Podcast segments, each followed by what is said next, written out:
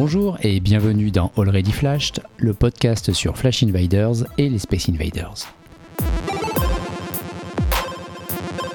L'épisode de ce mois de janvier a pour invité Zélide et Arlo. Salut Salut Seb Salut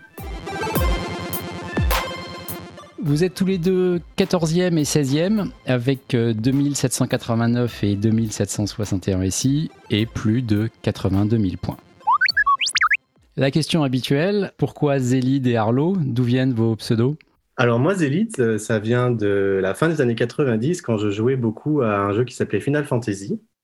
Et euh, dans l'épisode 8, il y a un personnage qui s'appelle Zell, avec lequel j'aimais bien jouer. Et euh, au moment de créer mes, mes premières adresses email, euh, Zell at Hotmail étant pris, euh, Hotmail à l'époque euh, proposait de rajouter ID à la fin pour dire l'identité.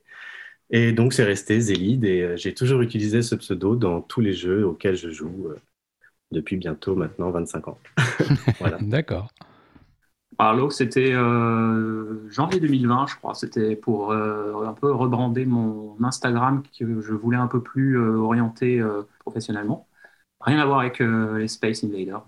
Donc, euh, voilà, j'avais cherché un nom avec des lettres que j'aimais bien, assez court et euh, assez efficace pour pouvoir en faire une sorte de tampon pour, pour les vidéos que je ferais, enfin que je faisais déjà, mais que où je n'affichais pas de nom. Voilà, donc il y a eu Arlo et puis By Arlo sur le point Instagram. Avec un, pseudo aussi court, euh, tu as été obligé de le rallonger pour Instagram parce que Arlo, j'imagine, il t'a déjà pris. Oui, ça, ne me déjeunait pas parce qu'en fait, sur Instagram, il y a ce, souvent ce par machin, ou par, enfin, on ajoute des choses sur son pseudo. Et euh, donc voilà, je le voyais bien venir qu'il y aurait ça. Et, euh, et puis après, je, par extension, c'était plus simple de le mettre sur Space Invader. Enfin, je, je commence à monter pas mal. D'accord. Vous flashez depuis combien de temps? Alors, euh, on n'a pas flashé en même temps. Mon premier flash, moi, il date de l'été 2018. On était euh, en Allemagne, dans le land de Mecklenburg-Poméranie, au nord-est de l'Allemagne.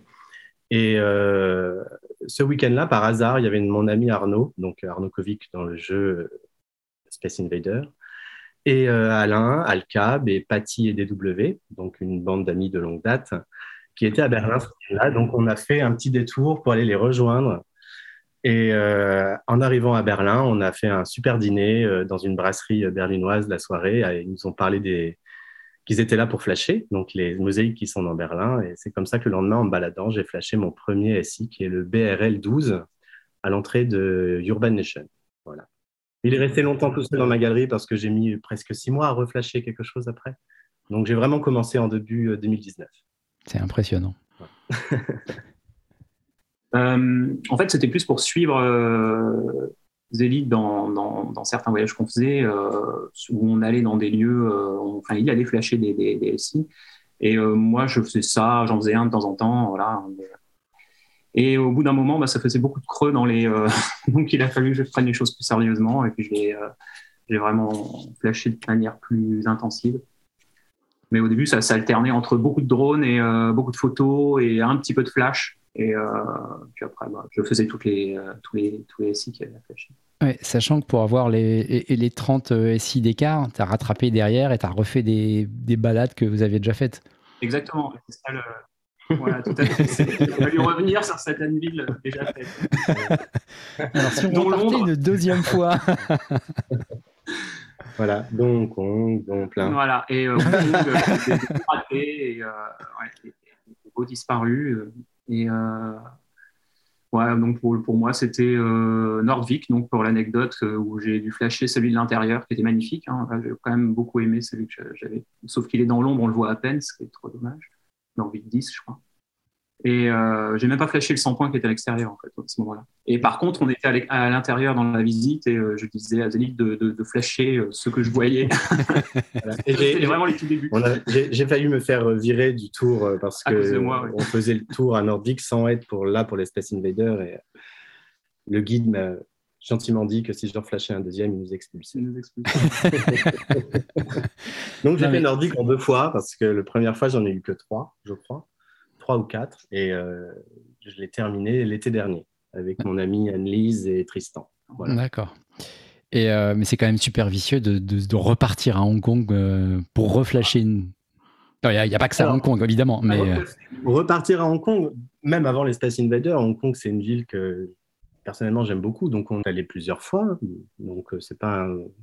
pas un souci de retourner dans certains endroits Bon, par contre, aller à Amsterdam deux fois, oui, c'est compliqué. Surtout d'aller, surtout d'aller euh, par exemple, à Tokyo ou à Hong Kong, flasher des SI qu'on avait juste photographiés au précédemment. Ça, c'est ah, mais ça, oui. bon, ça arrive à d'autres, c'est vrai. C'est ça. Vous avez découvert euh, Flash Invaders comment? Donc toi, tu disais Zélide par, euh, par tout le petit groupe des géocacheurs. Euh. Alors, un peu plus anciennement, en fait, c'est Alain Alcab, hein, que tout le milieu du géocaching connaît à Paris, qui joue à ce jeu depuis plus longtemps que les autres. je pense qu'il a commencé en 2016 ou 2017. Il faudrait que je lui demande d'ailleurs la date exacte. Donc, de temps en temps, on faisait des journées caching dans Paris avec Alain. Et il flashait déjà. Donc, je le regardais flasher. D'accord mais je m'étais dit que je n'allais pas encore ajouter un jeu à tous mes multiples jeux. donc j'ai mis très longtemps à cette application, bah, trois ans. Comment j'ai découvert? Bah, En fait, c'est par, par Zélide, oui. C'est euh, toute la bande de géocacheurs qui. Alcab, euh, Arnaud euh, et d'autres d'ailleurs. Bah, oui, Emmanuel et Paty. Mais moi, je faisais ça vraiment 50%, même pas. Quoi. Mais moi, paradoxalement, j'ai eu énormément de villes avant de faire mon premier SI à Paris. J'ai eu Berlin, Ljubljana, parce qu'on avait rejoint Arnaud, Patricia et Emmanuel à Ljubljana aussi, Malaga, Rabat. Et en fait, un jour, euh, Patricia m'a dit Ah, viens, on va aller faire un cours de cuisine japonaise. Et en sortant de ce cours, euh, qui est rue Sainte-Anne, euh, il y a le, petit chat, le Manikineko japonais. Et donc, je l'ai flashé avec elle et ça a été mon premier SI Paris.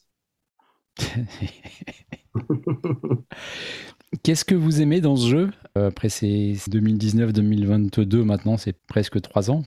Moi j'aime bien le côté collection, j'aime bien le côté recherche, euh, j'aime bien le côté euh, qu'il y a avec les réactivations, parce que c'est assez drôle de voir des pièces qui sont détruites revenir et que ça crée une, une attente et un jeu assez agréable, je, je trouve. En tout cas, moi j'y trouve que du plaisir personnellement.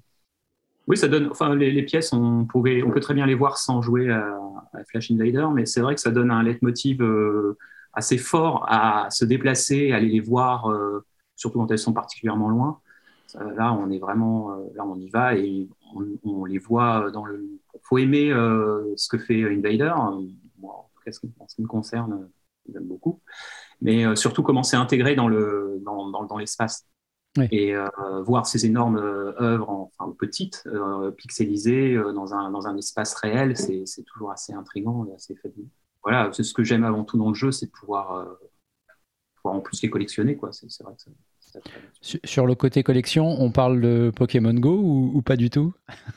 Oh, Si tu veux, oui, je suis un gros joueur de Pokémon depuis très longtemps. et oui, c'est vrai, j'adore ce côté collection dans les jeux. Et Pokémon est vraiment fait pour ça. Ouais. Donc ouais, c'est un côté un peu euh, maniaque. J'aime bien collectionner les. J'aime bien collectionner les choses.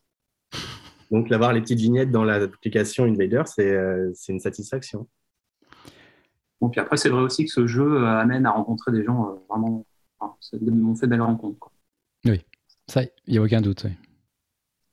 Mais c'est vrai que la plupart des personnes proches que j'ai dans le jeu, je les connaissais d'avant la plupart. J'ai quand même fait des très belles rencontres grâce au jeu, hein, mais la plupart des gens que je connais, avec qui je voyage pour flasher, je les connais depuis longtemps. Donc le, jeu nous a plus rapprochés. Mais...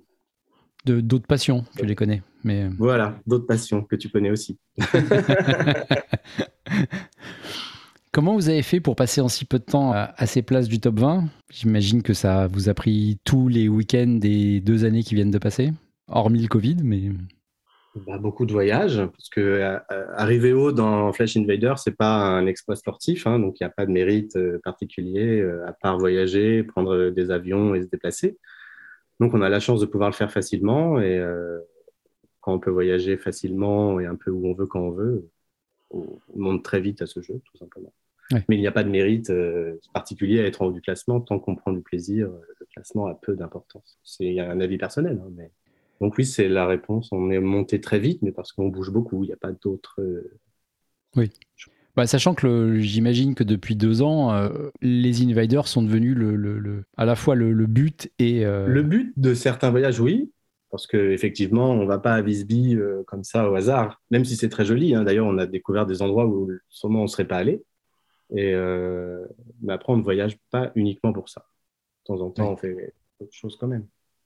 Je vais vous faire écouter une question posée par Hervé Leb, qui était l'invité du précédent podcast. Bonjour à tous les deux. Je suis allé sur vos pages Instagram et vous semblez être de grands voyageurs, donc j'aimerais connaître vos destinations préférées. Je vois aussi que l'un a publié des Banksy et l'autre des JR et des Jeff Aerosol. Alors à part Invader, quels sont vos street artistes préférés? Et avez-vous des pépites, inconnues ou pas, à nous faire découvrir? Bah écoute Hervé Leb, euh, merci pour la question. Euh, c'est assez drôle que tu sois passé avant nous parce que c'est vraiment, euh, tu es vraiment quelqu'un qui est très familier de tout personnes qui ont cherché à localiser les, invaders. Donc avant de répondre, je voudrais te dire un grand merci pour euh, ton travail de map. Moi, j'aime beaucoup euh, le street art en général, beaucoup d'artistes, mais euh, je commence à me recentrer sur beaucoup, enfin beaucoup d'artistes dont j'ai pas vraiment les noms, mais à Rio, quand on va au Brésil, par exemple, en Amérique du Sud, au Brésil, à Rio, Sao Paulo, il y a beaucoup d'artistes très colorés, très, enfin, des, des, œuvres vraiment travaillées. Donc là, bon, je dirais, dans, dans les plus connus, il y a Cobra, par exemple. Après, euh, il y avait des œuvres euh, individuellement euh, qui m'avaient marqué, comme ICM Sot à Brooklyn. Des, ce sont, ce sont des, sortes de photos en noir et blanc avec des, couleurs assez vives par-dessus. Je trouve ça toujours assez intéressant, ce genre de choses. Donc, comme JR aussi, les photos en noir et blanc qui sont intégrées dans, dans, des lieux, et tout le côté ludique qu'il y a par-dessus, et le côté participatif qu'il ajoute à chacune de ces, ces événements, ces œuvres. Oui. C'est le street art que j'aime bien maintenant. Enfin, c'est plus sur ça. Je, ne vais plus trop me rechercher le street art pour en, pour en voir des. Mais euh, s'il y en a des, nouveaux qui me sautent à l'œil, pourquoi pas. Alors pour ma part, j'ai toujours été euh, plus intéressé, je pense, par les artistes contemporains et l'art contemporain. Euh, je suis allé beaucoup à la Biennale, à Venise, à Bâle, tout ça. Et c'est vrai que je suis venu sur le street art plus tard. Et un artiste que j'aime bien en street art, c'est un artiste japonais qui s'appelle Suiko et euh, qui fait des grandes fresques très colorées, souvent inspirées de, poissons ou euh, tout ça. Je crois qu'il vient du sud du Japon, Fukuoka ou Hiroshima. Et euh, c'est un artiste que j'aime beaucoup et j'aimerais bien qu'il fasse quelques fresques à Paris. Voilà, mais sinon à la base j'étais quand même plus orienté au niveau art vers le vers Damien Hirst, Richard Serra, tout ça, plus que le street art. Et la, deuxième question de Hervé Leb, qui était sur vos destinations préférées, ça rejoint un petit peu ce que tu viens de dire sur le Japon. Oui, oui, oui, je suis un, et Arlo aussi, un grand, grand fan du Japon. D'ailleurs, mm. euh, le fait que le pays soit fermé depuis un peu plus de deux ans à cause de la pandémie de Covid-19 est euh, assez euh, triste, parce que c'est un pays que j'aime ou qu'on aime aller énormément. Donc, c'est vrai que de ne plus pouvoir aller au Japon, c'est un grand manque le fait d'être dans Tokyo, de, marcher, de voir les petits restaurants, de voir les lumières, de voir l'ambiance, tout ça, c'est un pays qui fabuleux et que je conseille à toute personne qui n'y est pas allée de visiter le Japon. Surtout en ce moment, la neige partout dans Tokyo. Vous avez pu y aller flasher avant la fermeture ou pas? Oui, on est allé euh, flasher Tokyo en novembre 2019, je crois, ou juin 2019. On est allé deux fois au Japon dans l'année 2019. Et donc, oui, on a, en juin 2019, on a flashé Tokyo. Mais il reste pas grand-chose, malheureusement, dans cette ville. Il y a, je crois qu'on a 22 ou 23 pièces. Donc, il y a beaucoup de constructions. Je crois que c'était euh, avec Nicolas Karamidas qu'on en parlait euh, dans les podcasts précédents, mais c'est compliqué là-bas et les réactivations sont juste impossibles maintenant impossible peut-être, que c'est surtout que les personnes risquent beaucoup. Bah c'est ça. C'est noir ou blanc. Il y, a du street art là-bas ou, ou, pas du tout euh Beaucoup de ce, à base de choses collées, pas euh, des mosaïques aussi c'est collé, mais euh, pas tant définitif que ça quoi. C'est plus des choses qui sont qui semblent temporaires parce que on risque vraiment. Après, je pense que ça pourrait évoluer. C'est assez étonnant parce que finalement, l'art d'Invader ou d'autres correspond au côté euh, ludique de beaucoup de choses euh, de l'art japonais, enfin de, la manière de s'exprimer des Japonais dans la rue ou ailleurs. Et, pour autant, bah, il y a des, règles à suivre et celle de coller des choses sur les murs, ça passe pas trop. Oui, le Japon, c'est un pays très rigide. Quand il y a des lois, c'est très appliqué et ils sont très rigides. C'est leur culture, hein, c'est comme ça. Donc, le street art, oui, c'est pas le grand pays du street art. Non. Voilà, c'est pas le plus évident. Quel est votre meilleur souvenir de Flash dans, toutes vos balades? Hum, Un des meilleurs souvenirs, ça reste le Maroc et la Tunisie, pour ma part, parce qu'on y était toute une bande, bah, toujours avec les mêmes, hein, Arnaud, Alcab, Emmanuel, Patricia, tout ça. Et euh, je me souviens de Marrakech, on avait loué un très beau riad, on avait passé un très très bon moment. C'était très très sympa. Malgré qu'il y ait euh, très peu de mosaïques à, Marrakech, je crois qu'il y en a quatre. Ça, quatre ou cinq, quatre.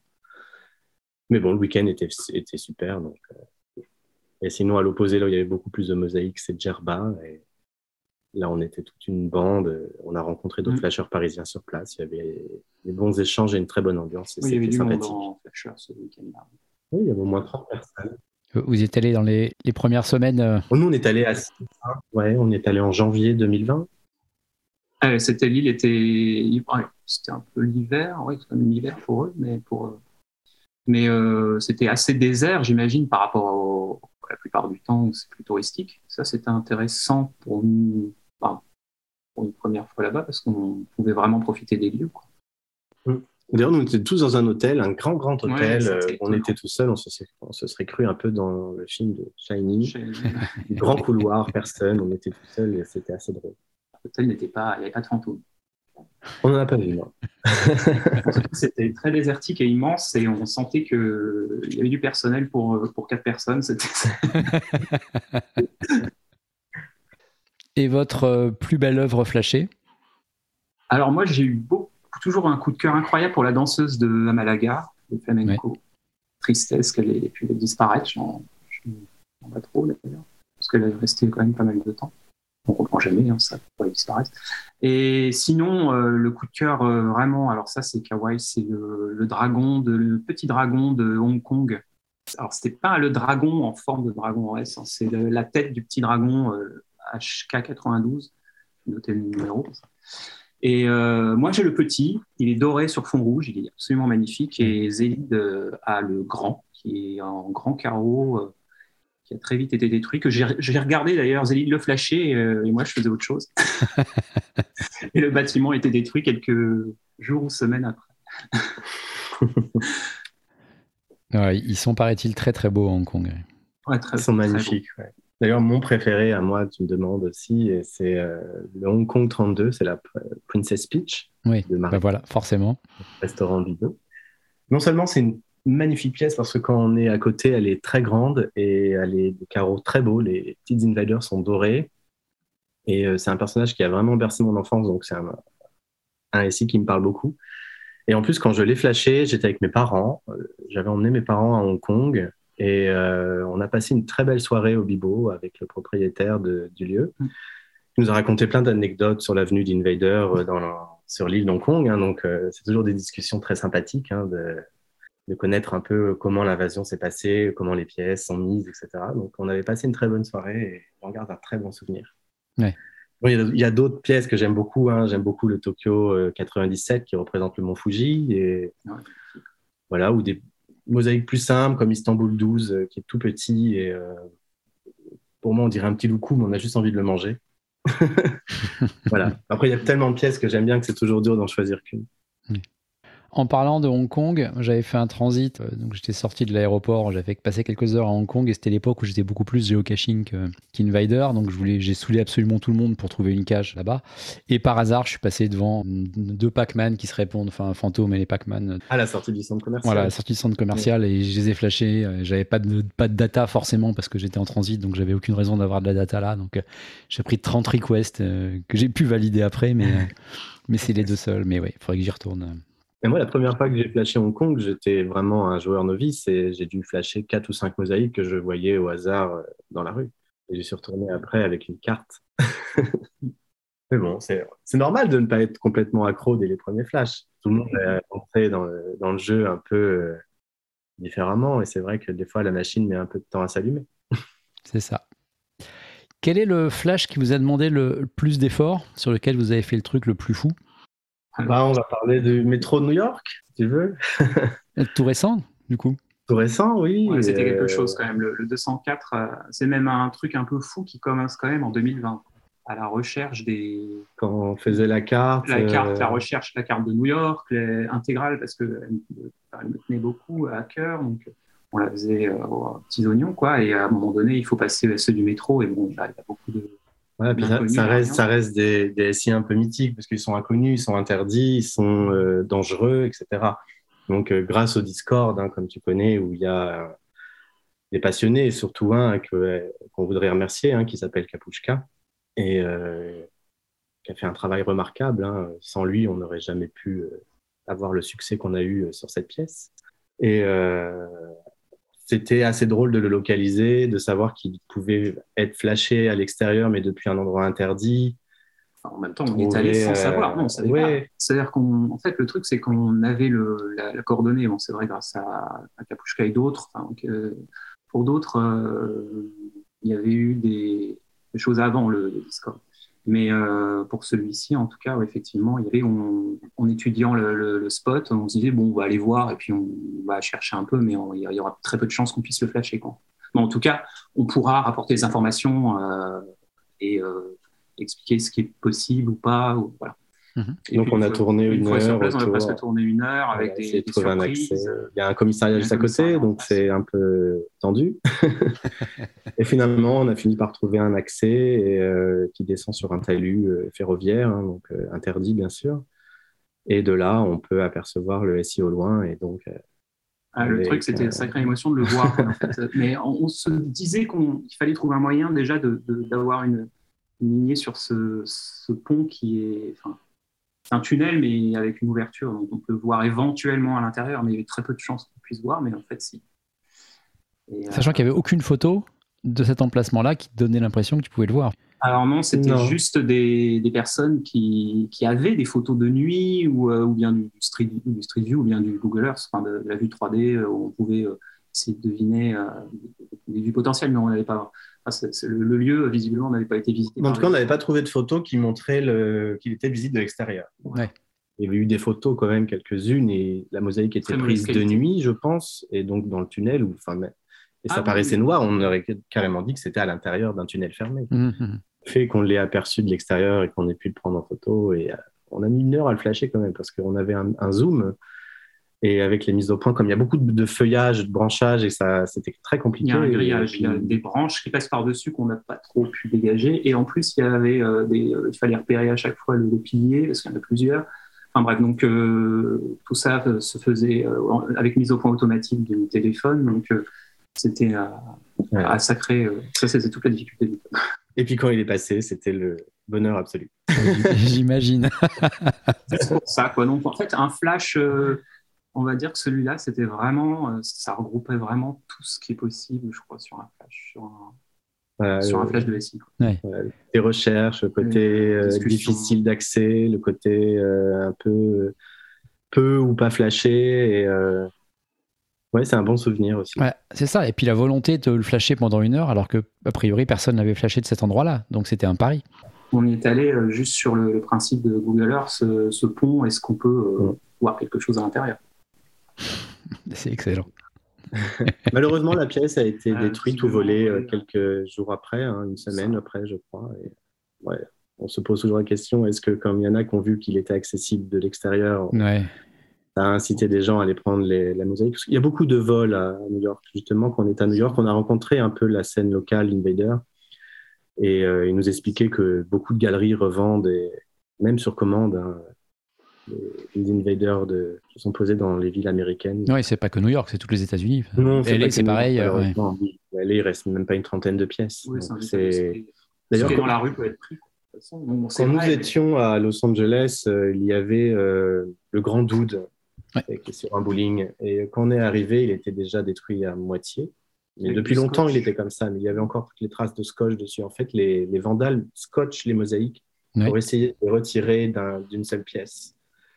Et malheureusement, il y a beaucoup de pièces aux États-Unis qui sont comme ça. À New York, on voit des pièces scotchées ou à San Diego, il y en a une carrément qui est non flashable, San Diego 1, qui est entièrement recouvert d'une espèce de film noir. Et ils ont dû être interrompus pendant le vol parce que le film est encore là. Et la pièce est très haute, donc on ne peut pas l'enlever et le flasher, mais il est encore là. Ah, Dommage. C'est fou. Donc ça se trouve, le petit pendu est dans un salon ou dans une galerie. Malheureusement. Quel SI vous rêveriez de flasher? Tous? J'aimerais beaucoup Katmandou, euh, le 26 particulièrement, qui est un gros euh, SI euh, blanc, avec les, petits points rouges très typiques des pays du, sous-continent indien. J'aimerais beaucoup faire Katmandou. Voilà, c'est vraiment une ville que j'aimerais avoir dans ma galerie et une ville que j'aimerais découvrir. Euh, bah, quelques-uns du métro de New York, si c'était un jour possible. Pas forcément tous, mais au moins euh, d'en avoir quelques pièces, c'est vrai qu'elles sont, très belles. Alors c'est même surtout quand on en voit du wagon, on, voit qu'elles sont là, mais qu'on ne peut pas les cacher.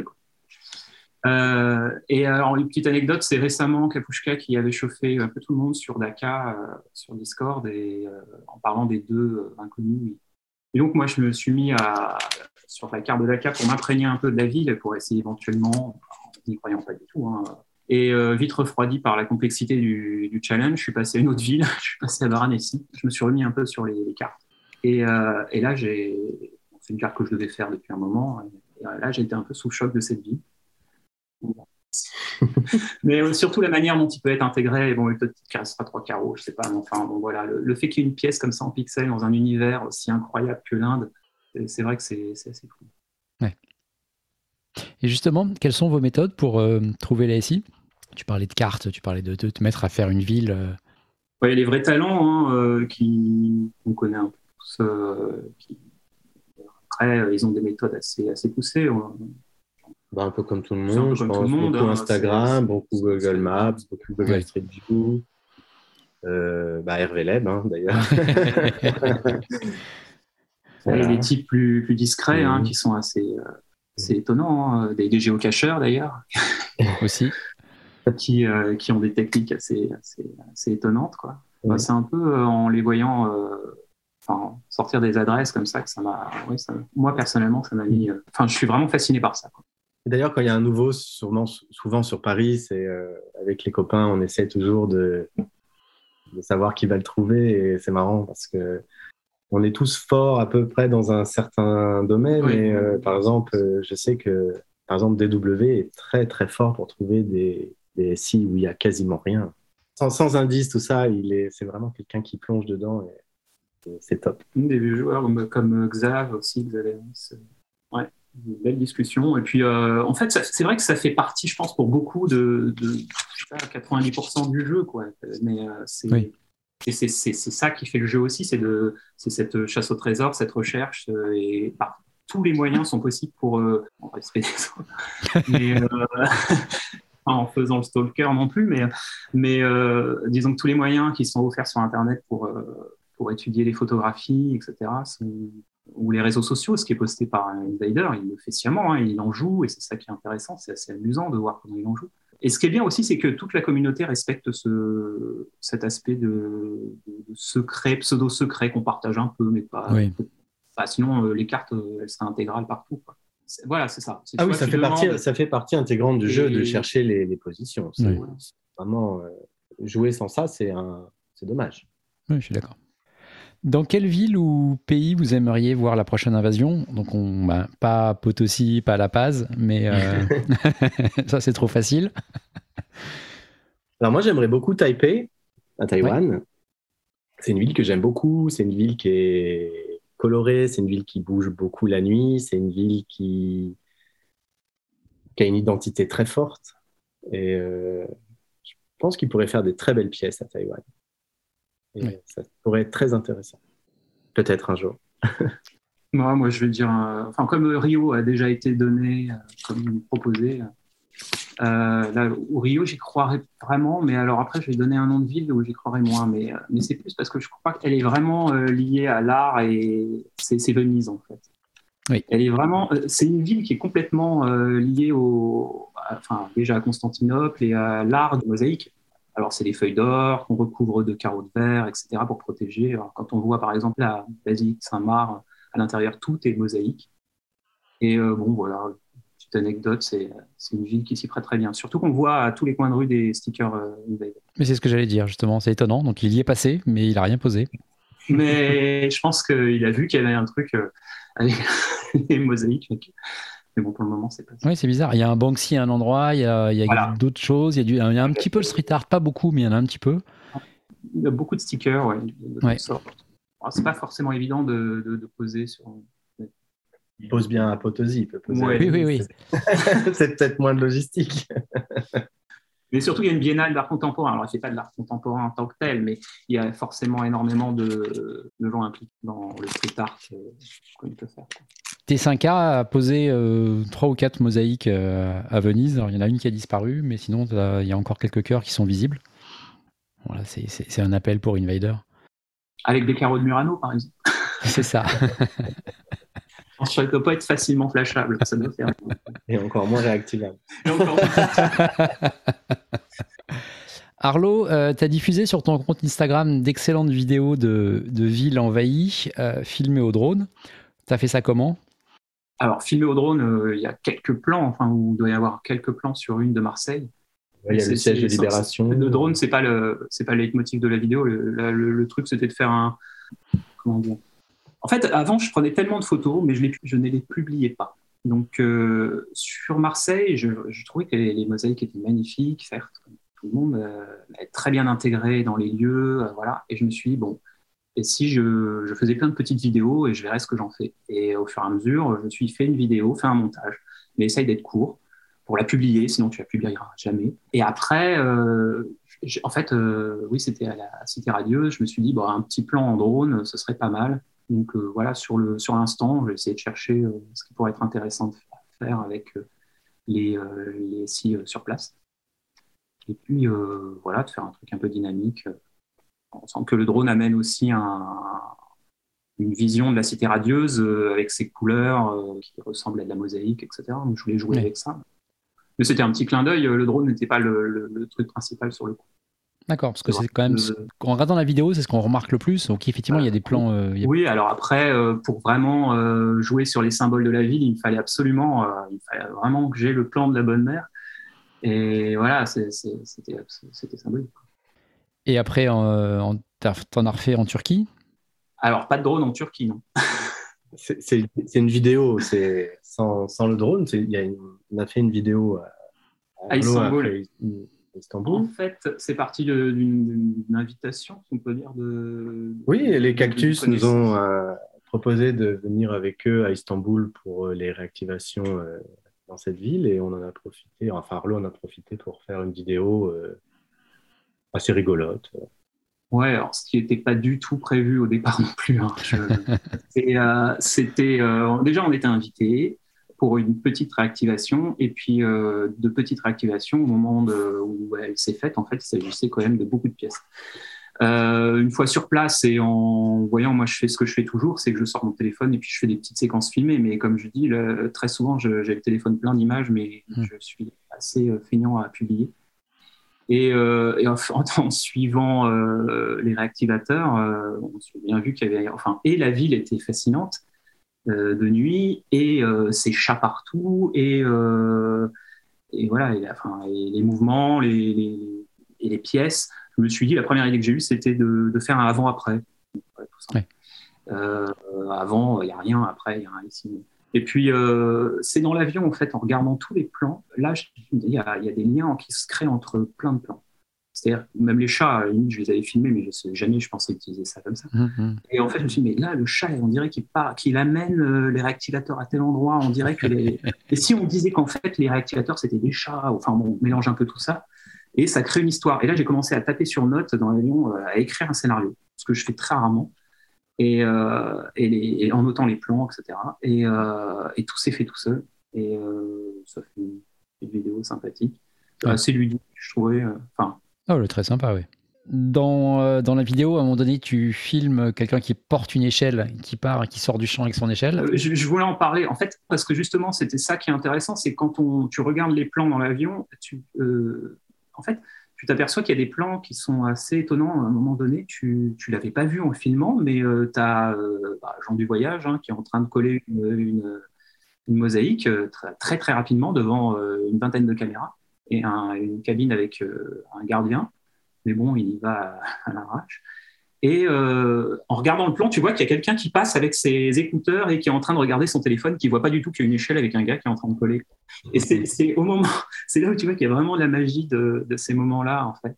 Et c'est comme euh, à un moment donné, euh, tu poses les, plans, tu fais le montage et puis tu poses la musique.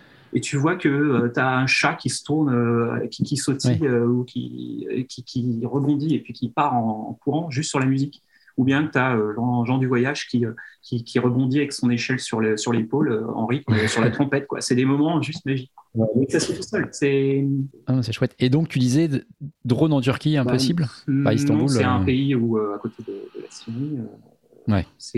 ils utilisent beaucoup les drones de manière militaire. C'est pas le pays où je vais t'entrer. Je me suis renseigné, hein, mais il y a des. Les prisons, ouais. les prisons turques ne sont pas connues pour être les plus sympathiques.